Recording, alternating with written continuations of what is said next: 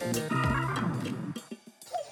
Доброго здоровья! С вами снова подкаст «Без шапки» и мы, его ведущие, Полина Полищук и я, Настя Фадина. Лечение онкологических заболеваний может спровоцировать немало кожных проблем. И сегодня мы хотим поговорить о том, как можно защитить кожу пациентам в этот непростой период. Можно ли, например, ходить к косметологу, какое лечение, процедуры и косметические средства помогут быстрее восстановиться, улучшить состояние кожи и подобрать уход, который будет приносить удовольствие. Этот выпуск партнерский, мы подготовили его при поддержке дерматологической марки косметики La Roche-Posay. А сегодня с нами дерматовенеролог, косметолог Полина Резцова. Полина, добрый день. Всем здравствуйте. Да, Полина у нас уже второй раз. А, наверное, традиционный вопрос про то, что, Полин, почему ты занимаешься тем, чем занимаешься, мы задавать не будем, а скажем, чтобы наши слушатели, чтобы узнать ответ на этот вопрос, послушали предыдущий выпуск э, с твоим участием. Очень интересный и полезный, как все наши выпуски. Вот такая я скромная. Настя, продолжай. Начать мы хотим с такого вопроса, очень важного. С какими проблемами кожи сталкиваются пациенты после химиотерапии, лучевой или таргетной терапии?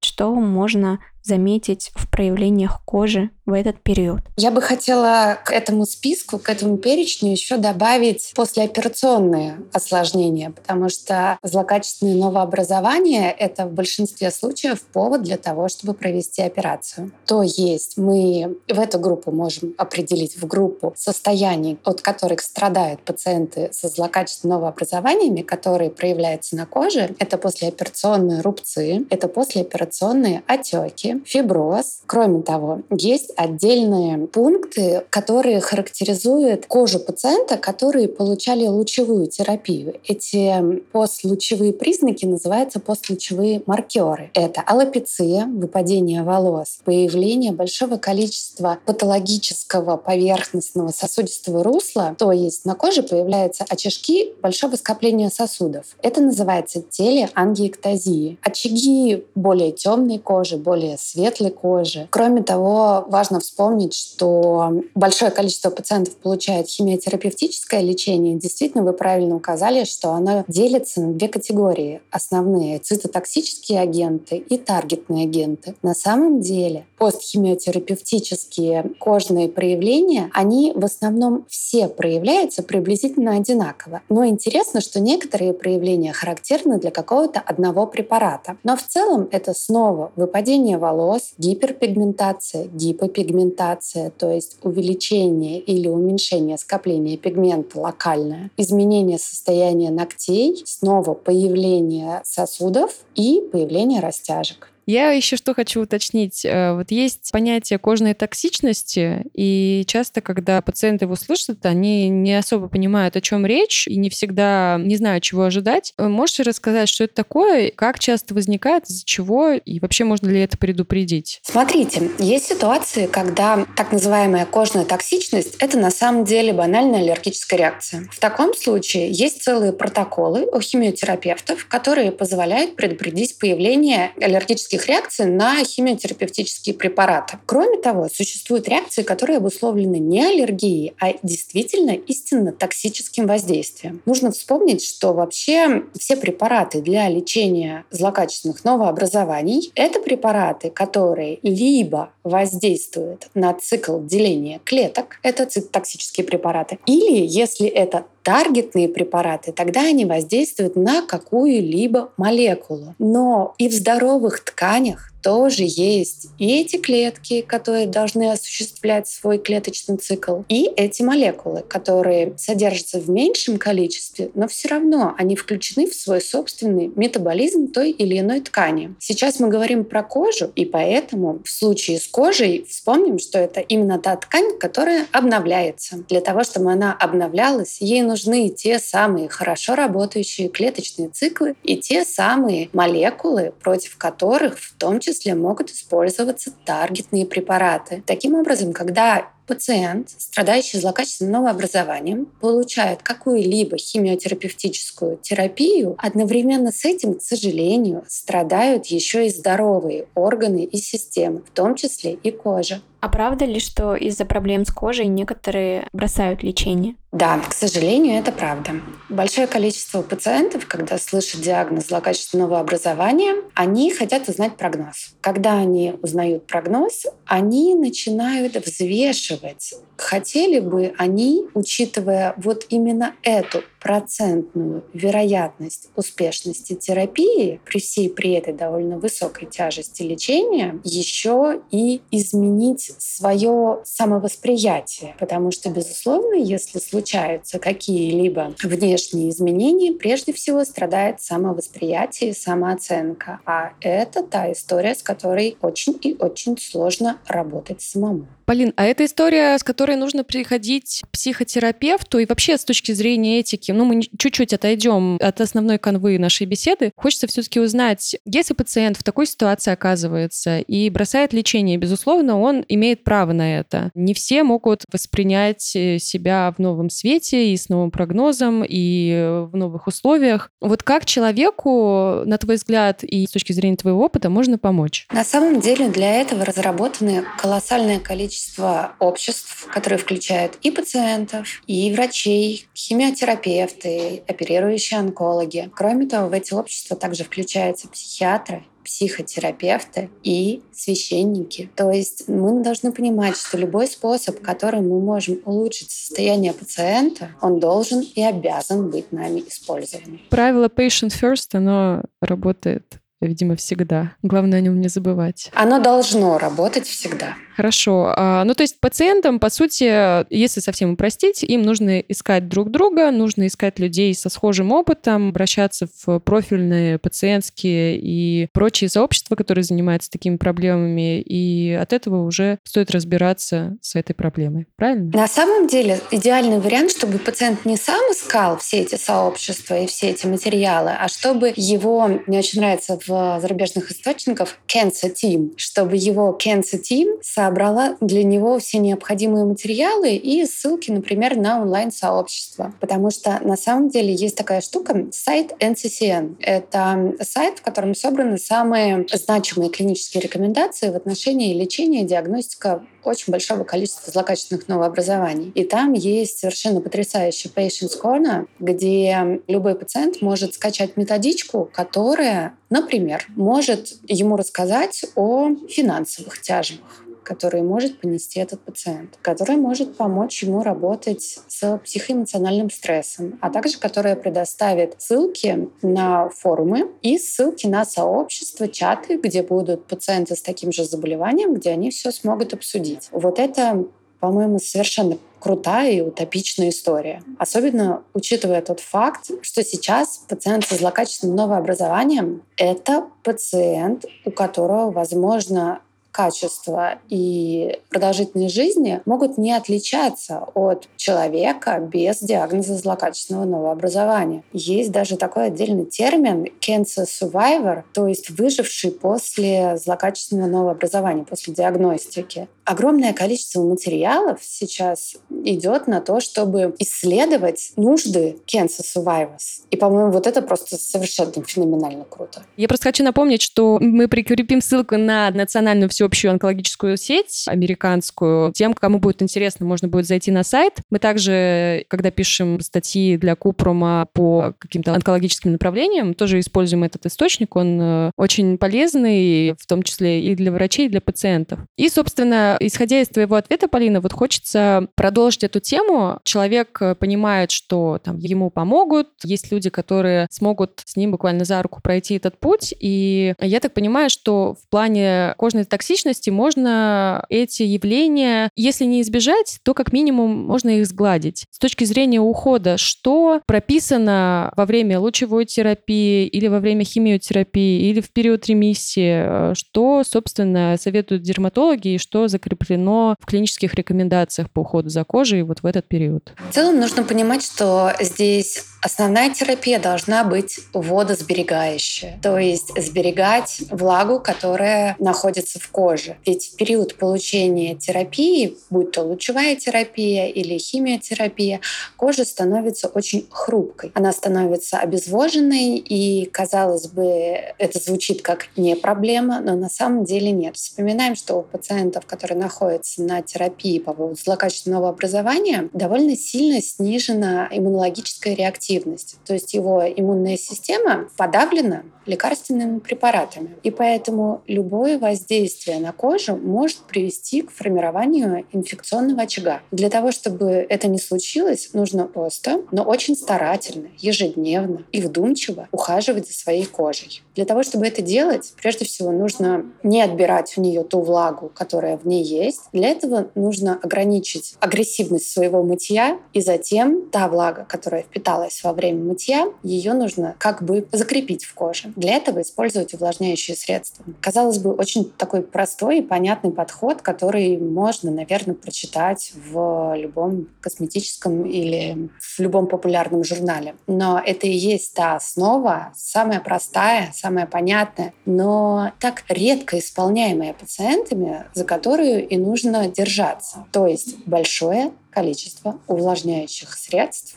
и избегать обезвоживания кожи. Это основной принцип, которым должны руководствоваться пациенты, которые проходят терапию по поводу злокачественного образования. Потому что кожа в этот период хрупкая, и нам нужно ее защитить. А с помощью каких продуктов можно это сделать, увлажнить? Соответственно, кожу, да, и нужно ли пить больше воды? Увлажнить, очистить, избегать скрабов, например, каких-то. Нам нужно, прежде всего, да, по поводу воды. Есть такой очень важный возовский постулат «пьем, когда хочется». Если вам не хочется пить, не пейте. И, кроме того, вспоминаем, что та вода, которую мы потребляем в течение дня, это не только вода из стеклянного стакана, но это еще и вода из супа, даже из Кока-Колы и даже из пищевых продуктов. Поэтому, как правило, мы все-таки чувствуем жажду, когда хотим пить, когда нам нужна вода. И кожа может среагировать на обезвоженность только если это экстремальная обезвоженность в условии пустыни. А так никаких рекомендаций особо по воде нету. Что касается внешних увлажняющих средств, это должны быть комфортные, приятные средства, потому что человек должен их использовать постоянно. Если они будут ему неприятны, если они будут соответствовать соответствовать его потребительским качествам,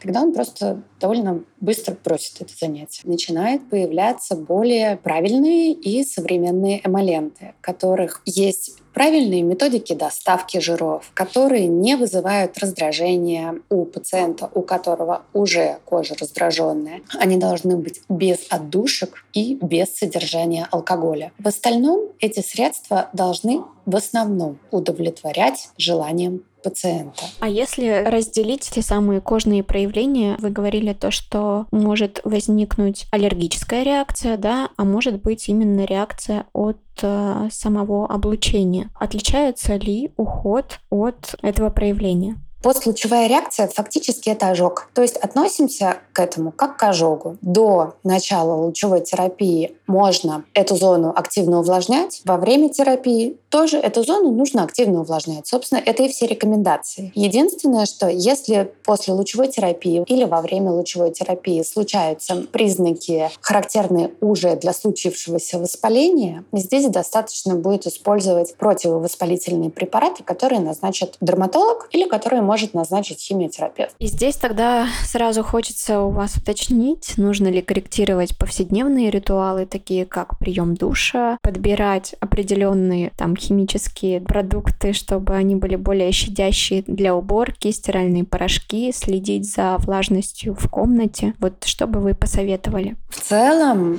как-то радикально менять свои ритуалы, пожалуй, не стоит, кроме, ну, скажем так, это рекомендации абсолютно для любого человека. Любому человеку не стоит использовать мочалки, скрабы в повседневной рутине. Ему не стоит использовать средства для мытья посуды в качестве средств для мытья кожи туловища.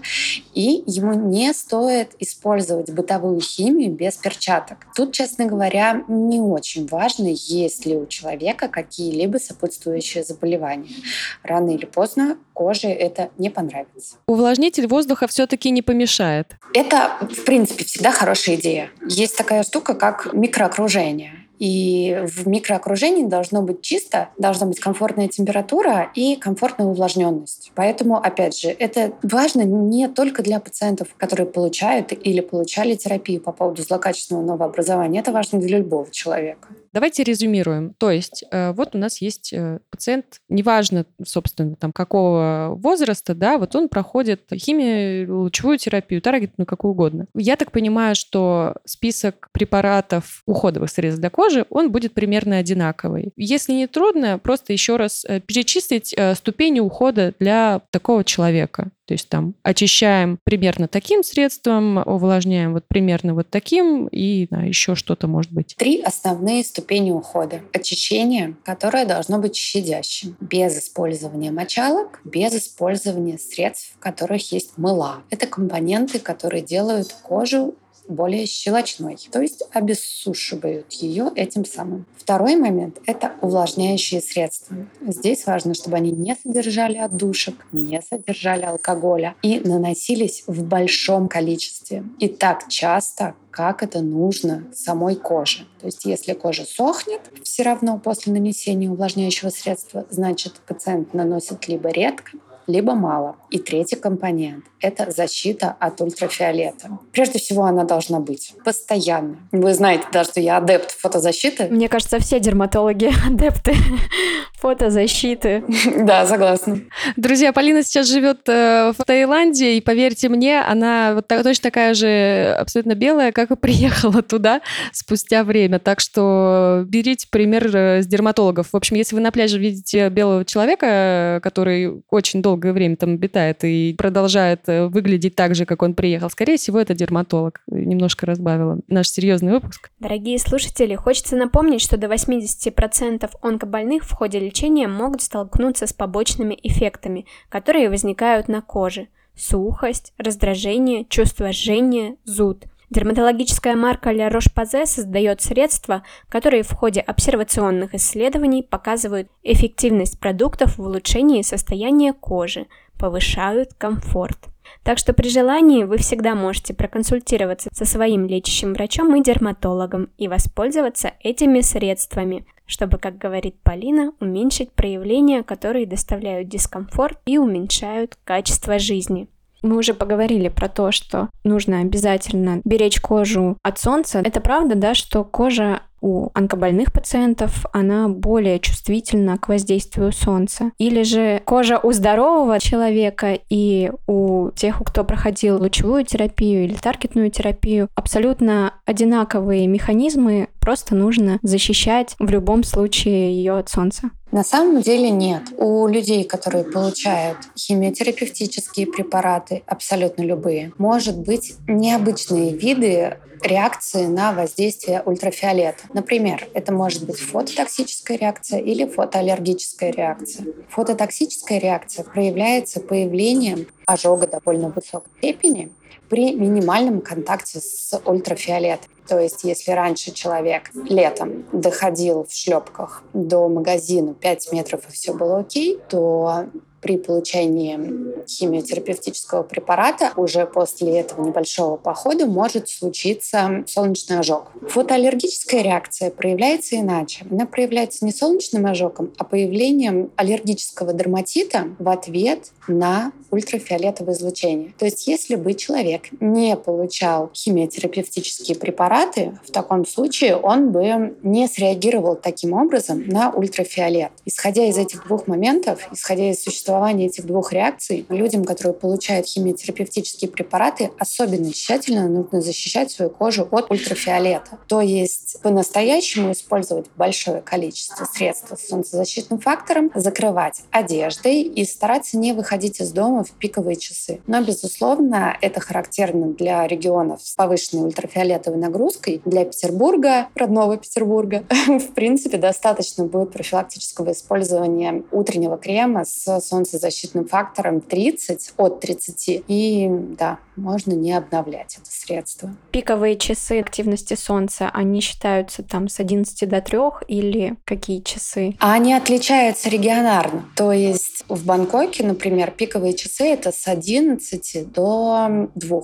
А летом в Питере это время удлиняется, потому что у нас а, более длительный период солнцестояния. Поэтому нужно смотреть для конкретных регионов. В Петербурге порой бывает, что уже с 8 утра летом нужно относиться к Солнцу как к пиковому Солнцу. Да, у нас любят э, преуменьшать значение и силу питерского Солнца, мол, не экватор, ну да и ладно. Но на самом деле это все не так работает. Полин, спасибо, что рассказала подробно про уход за кожей какой-то рутинный, как вообще с этим справляться. Еще один важный момент, который волнует людей, которые проходят лечение от онкологического заболевания, это косметология. Несмотря на диагноз, понятное дело, люди хотят продолжать какие-то свои привычные процедуры, и хочется понимать, что действительно можно делать во время, после, в период ремиссии, потому что часто история, и ты тоже о ней говорила не раз в своих выступлениях, э, что врачи не со зла, а просто по незнанию могут запрещать очень многие процедуры, даже те, которые могут быть совершенно не опасными и беспроблемными. Расскажи, пожалуйста, собственно, что можно продолжать в своей ежедневной рутине, а от чего все-таки стоит отказаться? Давайте так. Честно говоря, меня ужасно бомбит эта история. Прям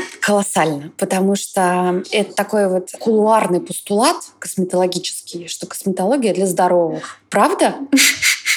То есть, как бы правда? Нельзя.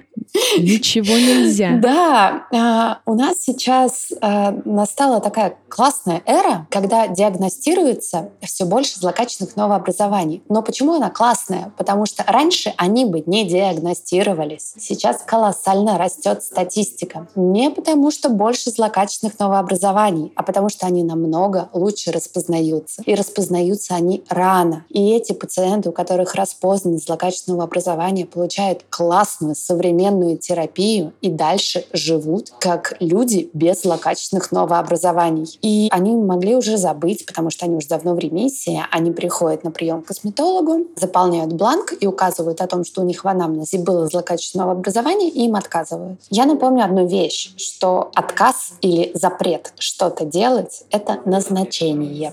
То есть я назначаю вам не делать лазерную эпиляцию. Это мое назначение. И как и любое назначение, оно должно быть объяснено. То есть почему я это запрещаю делать. И вот тут возникают уже проблемы, потому что на самом деле конференции, на которой я читала этот доклад, я подняла юридическую базу и посмотрела, ну, какой юридической базой в основном мы руководствуемся. Это клинические рекомендации по косметологии, по дерматологии, и это инструкция к препарату. Помимо этого еще есть научная база, которая не всегда успевает быть внесенной в юридическую базу, но она старается. И что касается юридической базы, у нас нет запретов на то, чтобы пациенты не получали косметологическое лечение. Ну, их нету. В инструкции к ботулотоксинам не указано в качестве противопоказания злокачественного образования. В инструкции к филлерам не указаны в противопоказаниях злокачественного образования.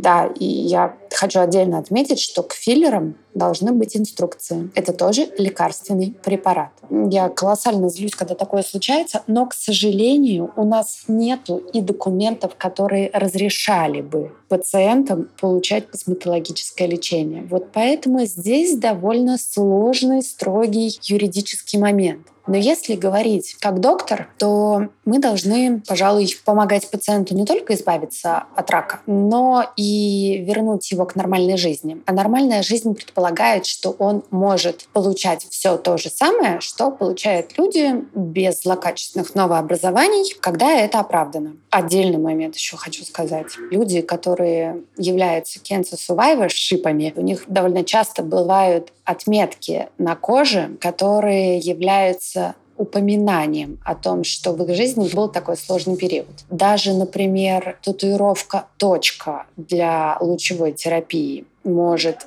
колыхать неприятные воспоминания у человека, значительно снижая его качество жизни. А что уж говорить о ситуациях, когда у пациента после лечения, например, у женщины начинают расти усы или борода. От некоторых препаратов такое может быть. И понятно, что это колоссально снижает само восприятие и качество жизни таких пациентов. И, по сути, единственный способ помочь — это косметология. И это правильное ее применение. Я просто еще хочу от себя добавить, что вообще уход за кожей и косметологические процедуры в адекватном количестве, скажем так, оно, конечно, для каждого свое, но тем не менее, это вообще источник радости, которого не стоит лишать никогда. Понятное дело, что очень часто рекомендации, особенно из прошлого, они основаны на запретах, желании перестраховаться и так далее, но современная медицина доказательная, она как раз учитывает то, что на самом деле очень многие вещи, они разрешены и даже порой показаны, потому что учитывается важный баланс э, вреда и пользы, так называемый, которым руководствуются в медицине. Поэтому если врач понимает, что от чего-то будет точно больше пользы в данный момент, и еще и будет лучше качество жизни, то, конечно, продолжать пользоваться достижениями косметологической науки и науки о коже было бы здорово. Такая небольшая ремарка. Я еще хотела сказать, я помню, когда готовилась к той же конференции, нашла классный обзор, в котором рассказывается, какая сейчас на тот момент была научная база на этот счет. И она, оказывается, есть. Прошла четвертая стадия испытаний на тот момент, которые доказали безопасность низкомолекулярной гиалуроновой кислоты. Она известна у нас как биоревитализант.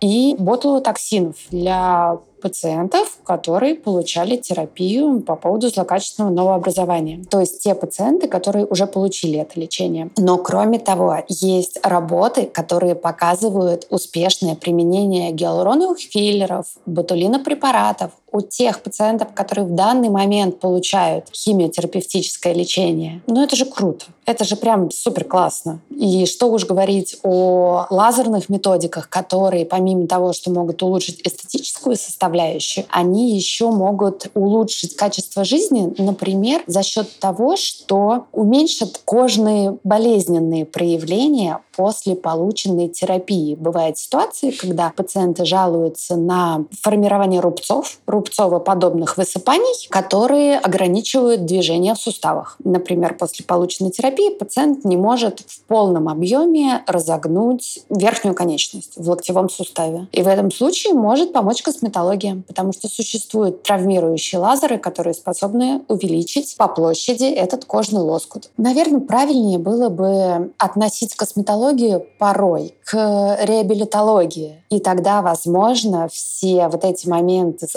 разрешениями пошли бы быстрее. Звучит, конечно, очень вдохновляюще. И хотелось бы сразу, наверное, уточнить более подробно список процедур, которые, в общем-то, на сегодняшний день можно сказать, что можно использовать, а какие все же с осторожностью, обязательно консультируясь с врачами-онкологами, нужно проводить. Да, я просто еще хотела уточнить, продолжит Настину мысль, что я не очень представляю состояние человека, который проходит там химиотерапию, лечение от рака. Кто-то проходит это совсем тяжело, кто-то проходит это чуть легче. И, собственно, если это возможно, да, что все-таки можно делать во время лечения или все-таки что-то можно делать только в период ремиссии? Вот тоже вот такие моменты стоит уточнить, Полин. Понимаете, в чем дело? В любом случае доктор и клиника попросят у пациента заключение онколога. Если прошло более пяти лет от наступления ремиссии, то в целом может это и не случиться. Но если менее пяти лет, в таком случае будут просить разрешение от онколога для того, чтобы можно было делать какие-либо манипуляции. Это мы говорим про юридическую сторону. Если мы говорим про научно-медицинскую, тогда нет противопоказаний для того, чтобы делать что-либо из эстетических манипуляций. Другой вопрос, да, совершенно правильно Полина указала, что пациент должен быть в комфортном состоянии, то есть ему должно быть хорошо. Если он в этот момент находится на пике тошноты и рвоты, то, пожалуй, ему просто не до этого. Но медицинских противопоказаний нет.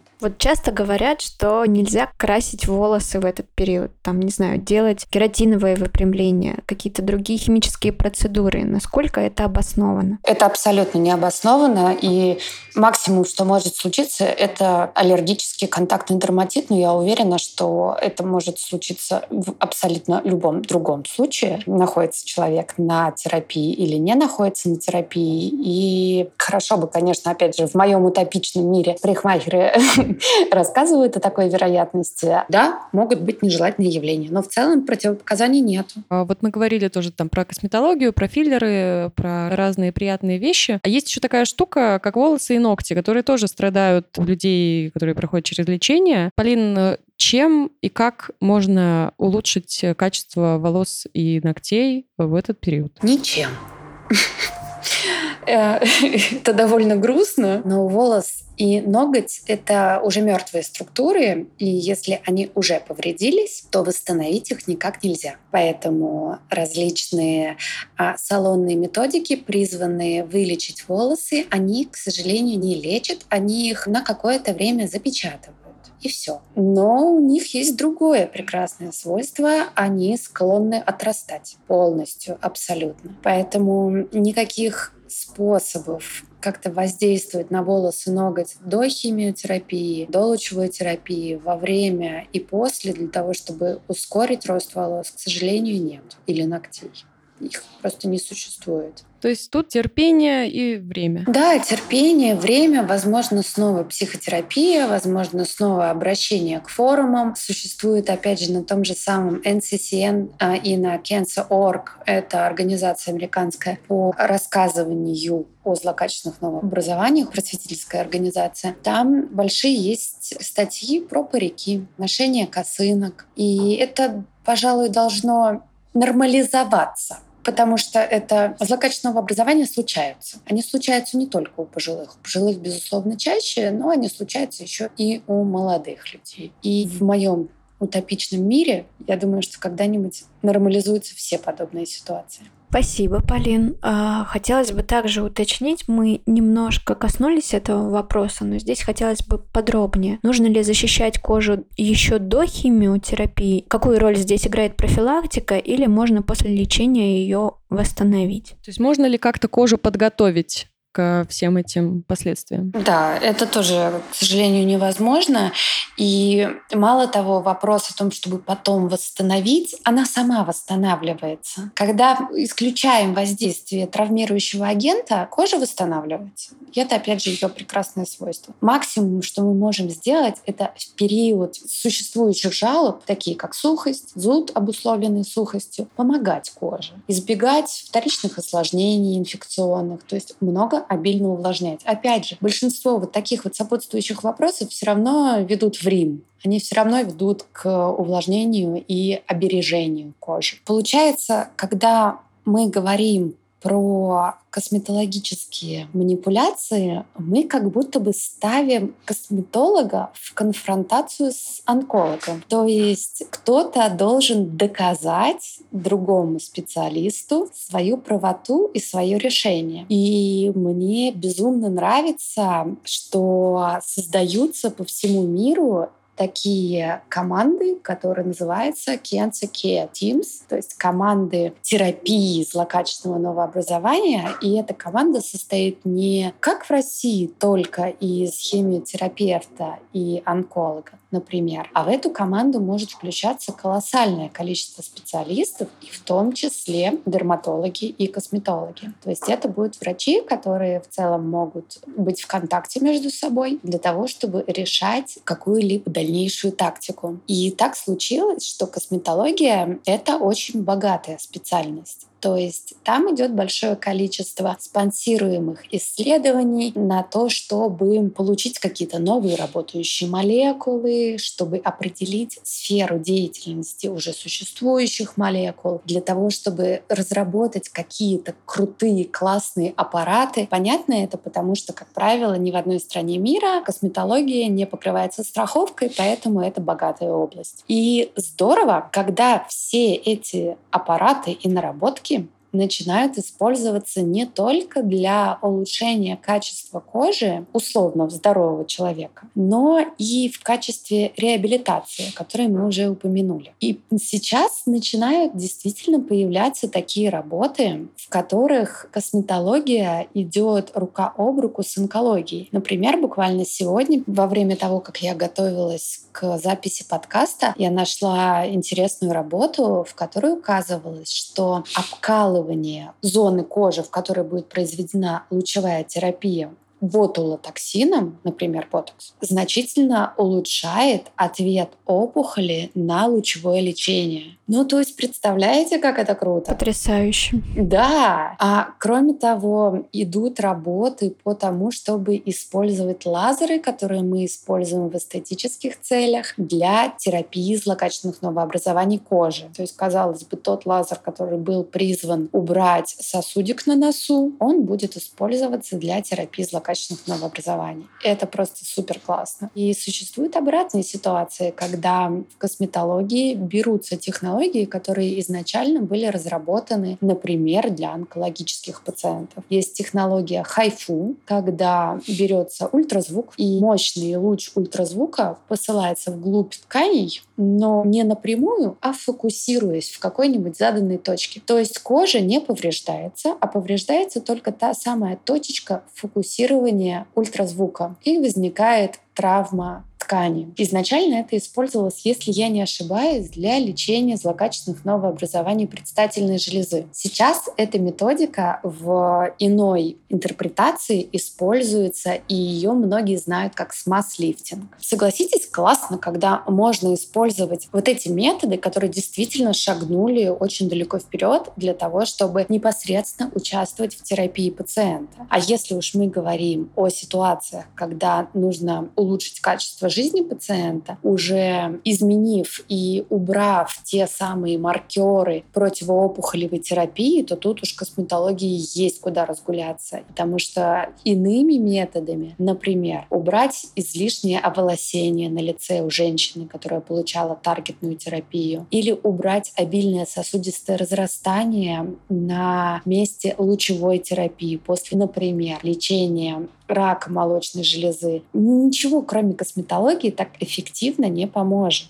Просто еще хотелось уточнить, мы же как бы воспринимаем часто косметологию как вот э, что-то такое, что вот э, помогает как-то себя, грубо говоря, украсить, э, что-то дополнить и так далее. Но редко кто-то смотрит на косметологию как на средство, которое помогает человеку восстановить свой облик, да, первоначальный. А если, например, была какая-то агрессивная терапия, например, там были какие-то шрамы после лучевой терапии, или как раз вот эти вот проблемы там со звездочками или еще что-то. Вообще они часто встречаются, вот такие проблемы, с которыми помощь косметолога, она не просто прихоть, да, а это необходимость. Вот как ты говорила, что это часть реабилитологии. А таких пациентов много, но такие пациенты очень редко доходят до косметолога. Максимум они могут дойти до невролога. Например, если у этого пациента односторонний парез после терапии. В этом случае пациенту можно вводить ботулотоксин для того, чтобы этот односторонний парез выровнять. Но но с такими ситуациями все-таки чаще идут к неврологу, и на самом деле неврологи, может быть, конечно, это ошибка моей выборки, потому что моя выборка — это супер классные врачи. Неврологи умеют делать ботулинотерапию в таких ситуациях. Мне кажется, можно невролога себе даже выбирать по тому, умеет ли он владеть этим инструментарием, потому что если невролог уже умеет это делать, возможно, что и в других направлениях он тоже хорошо прокачался, потому что, насколько я помню, в неврологии сейчас очень перспективное направление ботулинотерапии, не только в тех проблемах, которые ты говоришь, но и там в лечении мигрени, например, и так далее, или хронических болей и прочего. Ну, на самом деле, мои друзья-неврологи, которые не умеют делать ботулинотерапию по мигрени, они просто отправляют ко мне, поэтому нет, я бы не стала рассматривать это как критерий хорошести невролога. Хорошо, хорошо. Я еще хотела уточнить, Полин, а вообще, если есть проблемы с кожей после онкологического лечения, насколько вероятно откатить состояние кожи до того момента, которое было до собственно, заболевания? Или все-таки на 100% восстановить э, кожу в том виде, в котором она была, невозможно? Ну, я не говорю там с точки зрения возраста, понятно, что мы в любом случае есть э, процесс старения, который там, ну, можно немножко как-то замаскировать или затормозить, но тем не менее, есть ли такой шанс или вероятность? Химиотерапевтические препараты в том числе имеют в своих осложнениях такую штуку, как преждевременное старение. Пациенты, получающие химиотерапевтические препараты, не все, не каждый пациент и не каждый химиотерапевтический препарат, но в статистике они все равно указаны, в нежелательных реакциях со стороны кожи отмечают преждевременное старение. То есть это более раннее формирование морщин и более ранняя скелетизация лица, то есть уменьшение жировых пакетов потому что старение, взросление и ассоциировано с уменьшением объема этих жировых пакетов. У деток они такие полненькие, натянутые, хорошенькие, а у более взрослых людей они становятся все меньше по объему. Поэтому в этом случае, опять же, косметология тот самый вариант, который может уменьшить эти проявления. Но что значит «как было»? Как было морфологически или с точки зрения восприятия других людей? Я имею в виду, как, как люди спрашивают обычно, да, то есть они же не знают, там, морфологически или нет, вот они говорят, я вот помню свое лицо или там свое тело до, и что я могу сделать, чтобы это было примерно похоже, вот чтобы примерно так же себя чувствовать, на ощупь, чтобы было примерно так же. Может ли в этом плане помочь э, косметология, уход и так далее? Или все-таки, э, ну, есть какие-то вещи, которые необратимы? Вот, ну, никак ты от них не избавишься. Там не, не создано еще чего-то такого, что помогло бы. Нет, это сделать можно. И сделать это можно очень успешно. Потому что для того, чтобы вообще работать с этими изменениями, прежде всего нужно понять, что это за изменения. А работ, которые описывают изменения после химиотерапии, после самого состояния организма во время наличия злокачественного новообразования, этих работ предостаточно достаточно. То есть есть так называемые целевые точки. И мы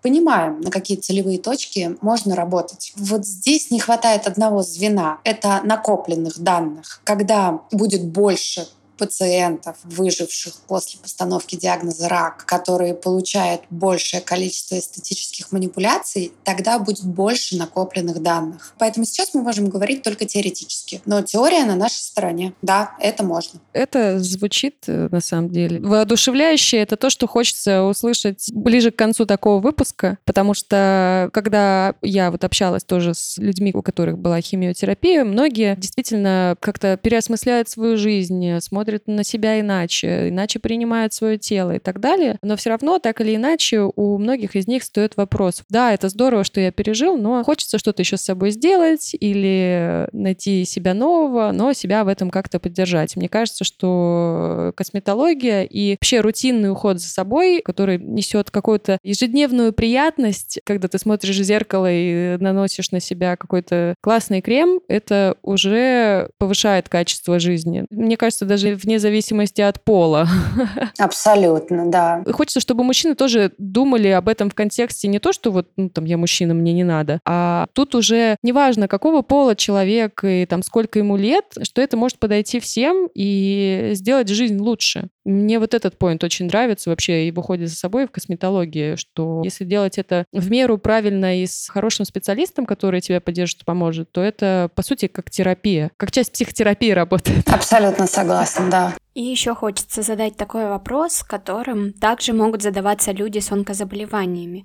Можно ли самостоятельно ухаживать за кожей после терапии, или же все-таки нужна обязательно помощь дерматолога или косметолога? Это зависит от того, что пациент имеет на выходе после химио или лучевой терапии. Если там изменения, которые можно скорректировать самостоятельно, то можно скорректировать самостоятельно. Если там изменения, которые нельзя скорректировать самостоятельно, то, вероятнее всего, потребуется помощь дерматолога или косметолога. Ну, то есть, если есть какие-то кожные проявления, которые мешают повседневной жизни, то будет лучше обратиться к дерматологу и уже скорректировать уход за кожей в этот период.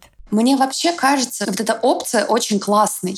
А делегировать специалисту какую-то часть своих вот ежедневных рутинных вещей. То есть не самому пытаться наладить уход в той или иной ситуации, а вот делегировать этот вопрос специалисту. Методом проб и ошибок, да? Да, да, это же правильно. Которые еще потом понадобится исправлять, возможно. Да, да, Конечно. Да. Но нет, это на самом деле очень правильный подход, потому что, в общем-то, есть люди, которые этому учились, которые этому учатся постоянно. И мало того, которые готовы в захлеб с брызжущими слюнями воодушевленно рассказать вам, как будет классно, как будет здорово. Вы сами заразитесь этим. Почему я всегда за то, чтобы получить консультацию? Это правильнее, чем просто задавать какие-то разрозненные вопросы и из этих ответов получать совершенно нецельную картину всего происходящего. Мне под конец выпуска очень хочется пожелать, чтобы у людей, которые так или иначе столкнулись с подобным лечением, чтобы у них прежде всего была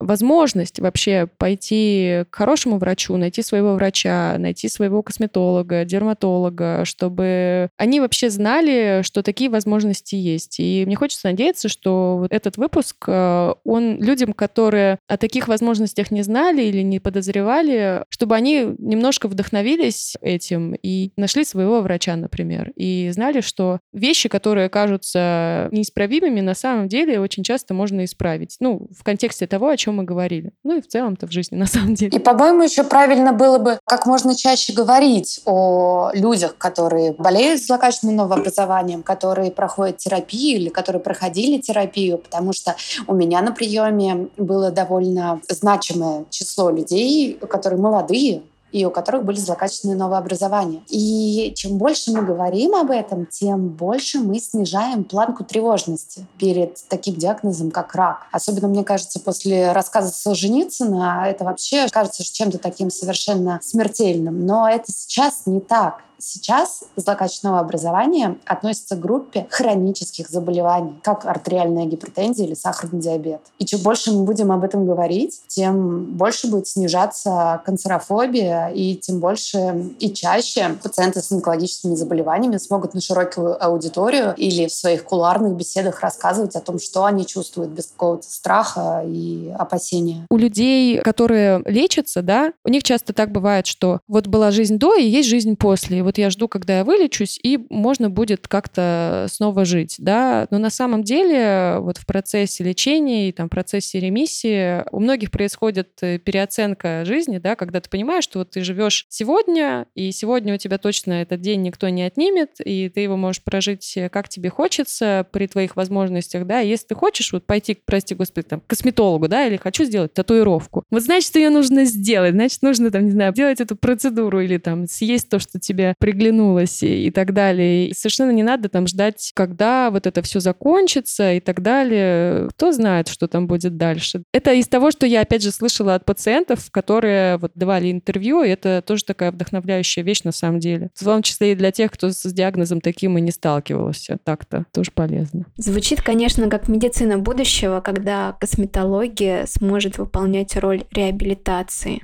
Сегодня поделилась своей экспертизой дерматовенеролог, косметолог Полина Резцова. Полина, спасибо большое. Спасибо вам. А тем, кто послушал выпуск с двумя Полинами, я предлагаю загадать желание.